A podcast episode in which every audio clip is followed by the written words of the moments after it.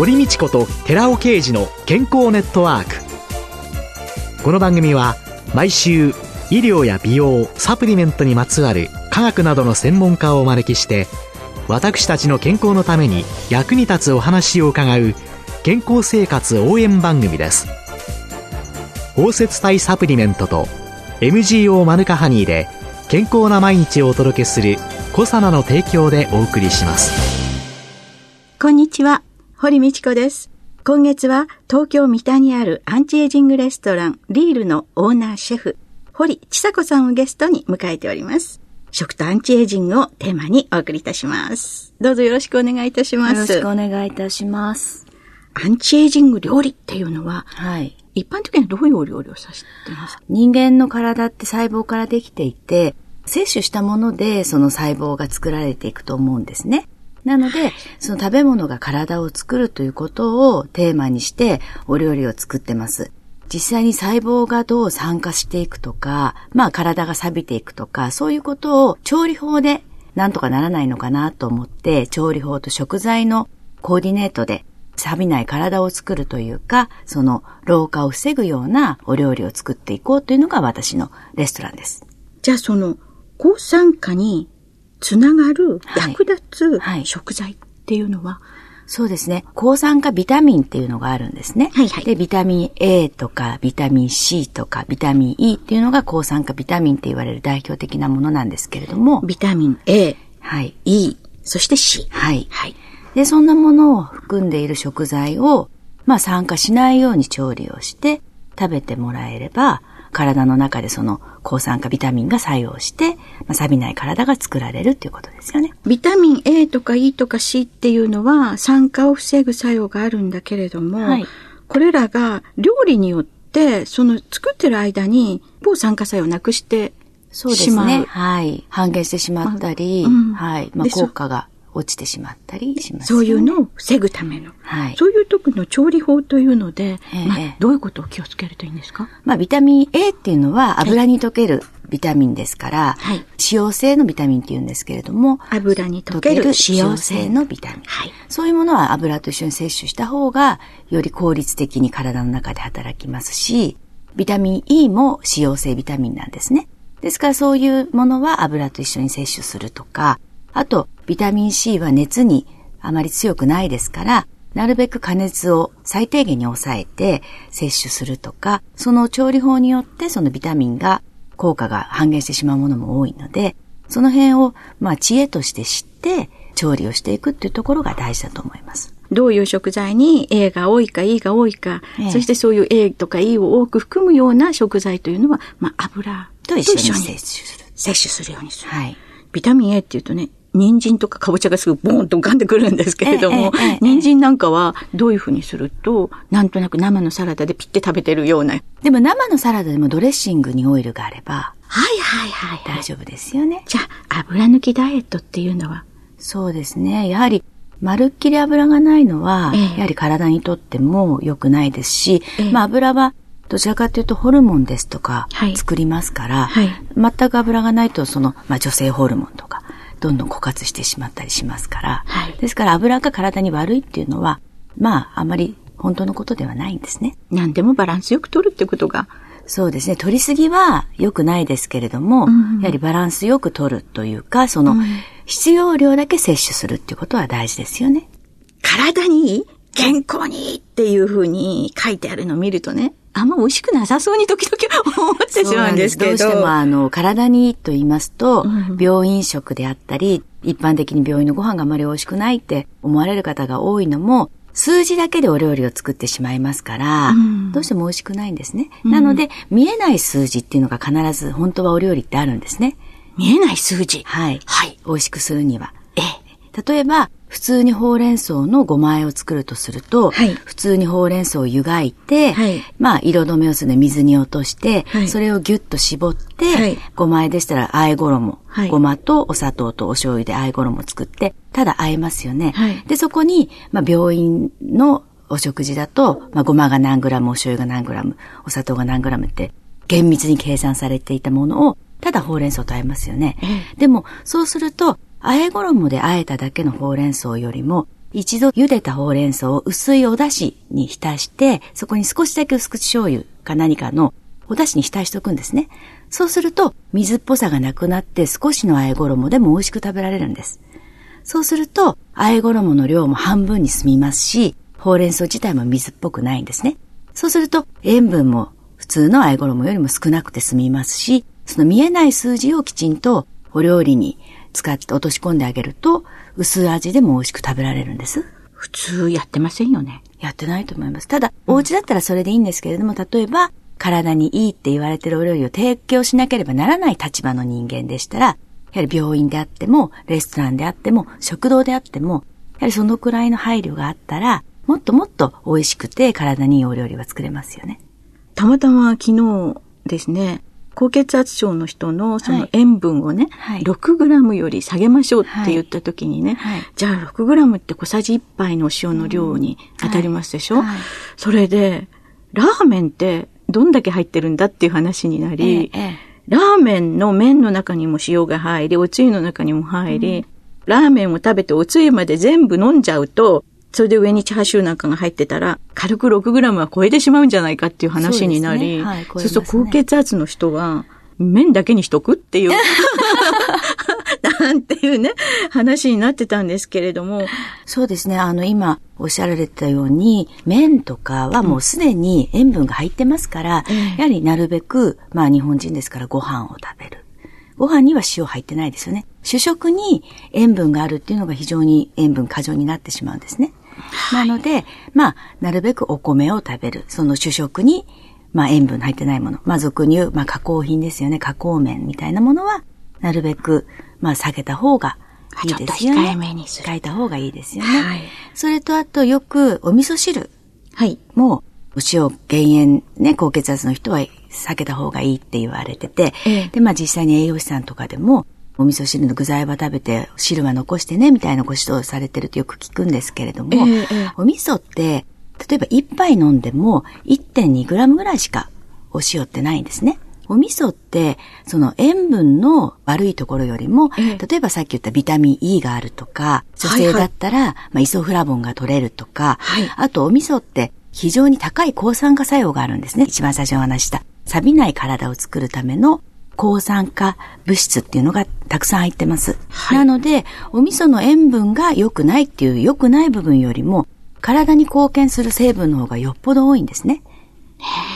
ですから、お味噌汁で汁を残すんであれば、お味噌汁の具材をわかめとじゃがいもとか、その塩分を排出するカリウムの入ってる食材、それを入れれば、お味噌の塩分は外に出してくれますけれども、体にとって大事なその抗酸化物質であるとか、ビタミン E であるとか、そういう体に貢献するいろいろな栄養素は残りますよね。ですからお味噌汁は具材を選ぶことが大きなポイントです。ナトリウムを排泄するカリウムが多いものを取る。それがわかめであり、じゃがいもである。はい。もう今晩の味噌汁の具材はわかめとじゃがいもに私は決定ということなんですけれども。お味噌の中に抗酸化物質や、あるいはビタミン、そして E なんかが入ってる、それから大豆イソフラボン、じゃあお味噌っていうのは料理の中によく調味料としてお使いになるんですか？私はお味噌が大好きなので、もう毎日お味噌汁は食べてますし、ちょっとした例えば和え衣にもお醤油じゃなくてお味噌で和えたりとか、あと、グラタンなんかでも、牛乳とお味噌合わせて使ったりとか。牛乳と味噌ですか？はい。ミスマッチではないんですか？一度お試しください。味噌もいろんな種類があるじゃないですか。どういうお味噌がよろしいんですかね？そうですね。そういうのに和えるときは。牛乳とかと合わせるんであれば白味噌が相性がいいですね。でも、例えば、かす汁なんかでもちょっとお味噌入れるとか、お味噌があって非常にコクを出しますし、そのストレートな塩分ではないので、非常に複雑な甘さもあったり、ある意味苦味もあったり、旨味もあったりしますから、いろんなお味噌を使うと、私は、いろんなお料理の幅が広がると思います。堀さん自身の日常の食生活の中で、アンチエイジングとしてよくやられて気をつけてらっしゃることっていうのは、語弊があるかもしれないですけど、加工品は私食べないんですね。加工品ってやはりその塩分も多いですし、自分の見てわからないものが入っているのが嫌なので、練り製品みたいなものとか、ね、とか、はい、ハムソーセージ関係とか、ハムソーセージ関係、まあさっき言ってたそのまあラーメンとかも、はい、お好きで召し上がるのはいいと思うんですけど、うん、私は基本的にあんまり好きではないので、うん、ただ単に、うん、思考として食べないだけで、うん、はい。そうするとそういういろんなものをすべて手作りされている。そうですね。っていうかあんまり作らないですから。原料から例えばちょっと焼くだけとか、煮るだけとか、そんなことしかしないので、あまり難しい調理はしないです。煮るだけ、焼くだけ、難しいことはしない。はい、そしてアンチエイジングで体に良い。主婦としてはですね、はい、その辺のその料理の仕方とかですね、はい、どういうところに気をつけてらっしゃるのかっていうのを食材とともに一つずつの調理法について、まあ、今月ずっと詳しく伺っていきたいなって、まあ、興味はますます増してまいりましたけれども本当によくお使いになる食材というのはどういうものをお使いになるんですか？はい、お店では必ず動物性のタンパク質は必ず使いますので、例えばランチメニューでしたらお魚のお料理かお肉のお料理をどちらか選んでいただくような形にしてますので、あとはポタージュですとかサラダですとか、そんなものは必ずお客様に提供しますから、毎日毎日日替わりで今日はまあ鶏肉にしようとか明日は豚肉にしようとか、そんなことで毎日作ってお客様にお出ししてますから。高齢になると、はい、お肉なんかはやっぱりちょっと避けましょうとかって思って、魚にずっとシフトしちゃうような方がいらっしゃると思うんですけれども、このあたりどうなんですかね。お肉とお魚は違う別物なので、お肉をだからダメだとか、魚だからいいっていうことではないんですね。どっちだけ食べてればいいってもんではないんです。よくですね、タンパク質を取るんだったら、畑のタンパク質って言われる大豆でいいわよとかね、お豆腐だけ食べてればいいんじゃないかとかね、はい、極端なことをおっしゃる方がいらっしゃるんですけども。はい。やっぱり動物性のタンパク質と植物性のタンパク質も全く別物ですから、一緒に考えない方がいいと思います。全部別。すべて別です。はい。魚を食べ、お肉を食べ、はい、大豆を食べ、はい、というようにバランスよく。で、それが日替わりメニューとして出てくるんですか？そうですね。うちはもう毎日出してます。ポタージュなんていうのはどういうものでポタージュを作りになるんですか？そうですね。何でもいいんですよ。かぼちゃでも、玉ねぎでも、じゃがいもでも何でも。はい。で、それをその野菜の甘さだけで炊いてるので、うちはそのお野菜のポタージュには、その動物性の出汁は使ってないんですね。牛乳で伸ばしたり、豆乳で伸ばしたりはしますけれども、スープベースはもう本当に野菜だけの味で召し上がっていただいてます。野菜は野菜だけの。はい。まあそこにね、そのさっき言ってた動物性タンパク質の牛乳であるとか、ね、植物性タンパク質の豆乳であるとか、うん、そういうのでちょっと濃度を調整して、ベースはお野菜の出汁の味だけです。そういうその食事を取れるお店、少し紹介していただいてよろしいですか？ああ、私のお店ですか？三田にあるんですけれども、はい、ちょっと裏道入ったところなんですが、女性スタッフだけでやっていて、で、まあ近所のまあ方も気軽に食事に来ていただいたり、あとはちょっと健康意識が高いというか、ちょっと気になってるわなんていう方が遠方からお越しいただいたりとかするんですけど、基本的にはまあ錆びない体を作るメニューだとか、美肌強化メニューですか、デトックスメニューだとか、そんなようなその食材の持っている、まあ、特徴を生かして、体の中にどう働くのかみたいなところを中心にお料理を構成していて、今日なんかでしたらデトックス効果いっぱい豚肉のミートローフとか出してますね。デトックスっていうのは悪いものを体の外に出していく。そうですね。はい。そういうメニュー。はい、それらは、そのお食事とともに説明なんかも受けることができるんですか？そうですね。ランチタイムは忙しくてバタバタしてますけど、まあ夜とかはまあご予約いただければ、必ず夜のご予約だけ私が作りますので、ご質問があったり、相談事があったりする方がお見えになって、あとはもうメニューも見ないで、今日ちょっと疲れちゃったから、なんか頭のスッキリするものちょうだいとか、昨日の夜のお客様もお見えになって、なんか作ってっていう感じで。そんなわがままオーダーにもお答えいただける。はい。はいはいはい、営業時間と。朝は8時半からやってますね。8時半はい、モーニングもしてますので。はい、それからずっと、まあ夜8時までに入っていただければ、夜の時間はまあ10時ぐらいまで。10時まで。はい。予約をしていかれればいいということですね。そうですね。お休みは日曜祝日になります。はい。日祝日お休みということです。はい、お待ち申しております。今週のゲストは東京三田にあるアンチエイジングレストランリールのオーナーシェフ堀千佐子さんでした。来週もよろしくお願いいたします。よろしくお願いします。続いて、寺尾啓二の研究者コラムのコーナーです。お話は小佐野社長の寺尾啓二さんです。こんにちは、寺尾啓二です。先週は腸内環境を整えるっていうところで、マヌカハニー、ヨーグルト、そしてキウイフルーツを加えれば非常に腸内環境が整うというお話をしましたけれども、そこにもう一つそのマヌカハニーを加える特別な理由があります。それはマヌカハニーをヨーグルトに加える特別な理由として、一つトリプトファンの吸収性を高める効果っていうのがあるんです。乳製品の中に含まれているトリプトファンっていうのは体の中に入りづらいんですけども、蜂蜜、特にマヌカハニーを用いれば簡単に入っていくと、吸収性を高めるということがあるわけです。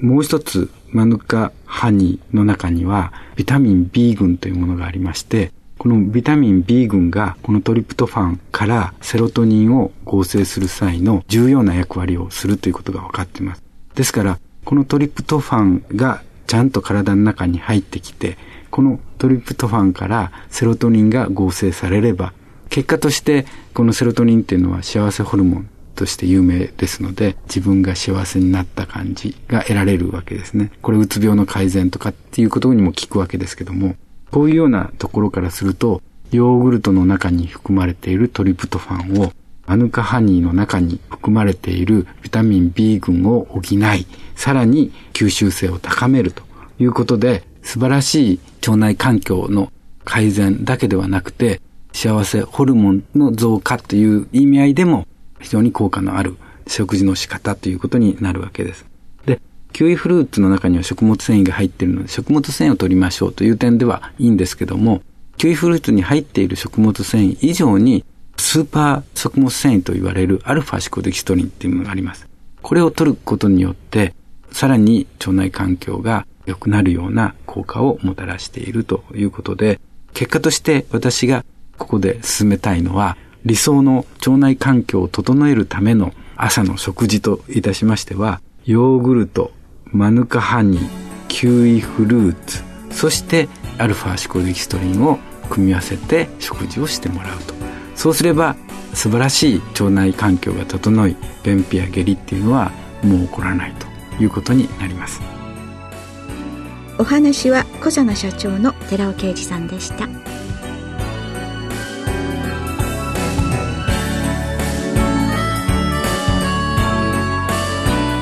ここで小佐野から番組お聞きの皆様へプレゼントのお知らせです。ニュージーランド特産マヌカの木の花から採取され、強い抗菌作用を持つ物質 MGO 食物メチルグリオキサールを 1kg あたり 100mg 以上を含む蜂蜜コサナのマヌカハニー MGO100 プラス 250g を番組お聞きの10名様にプレゼントします。プレゼントをご希望の方は番組サイトの応募フォームからお申し込みください。当選者は4月1日の放送終了後に番組サイト上で発表します。コサナのマヌカハニー MGO100 プラス 250g プレゼントのお知らせでした。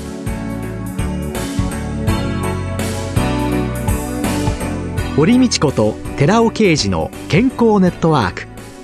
この番組は包摂体サプリメントと MGO マヌカハニーで健康な毎日をお届けするコサナの提供でお送りしました。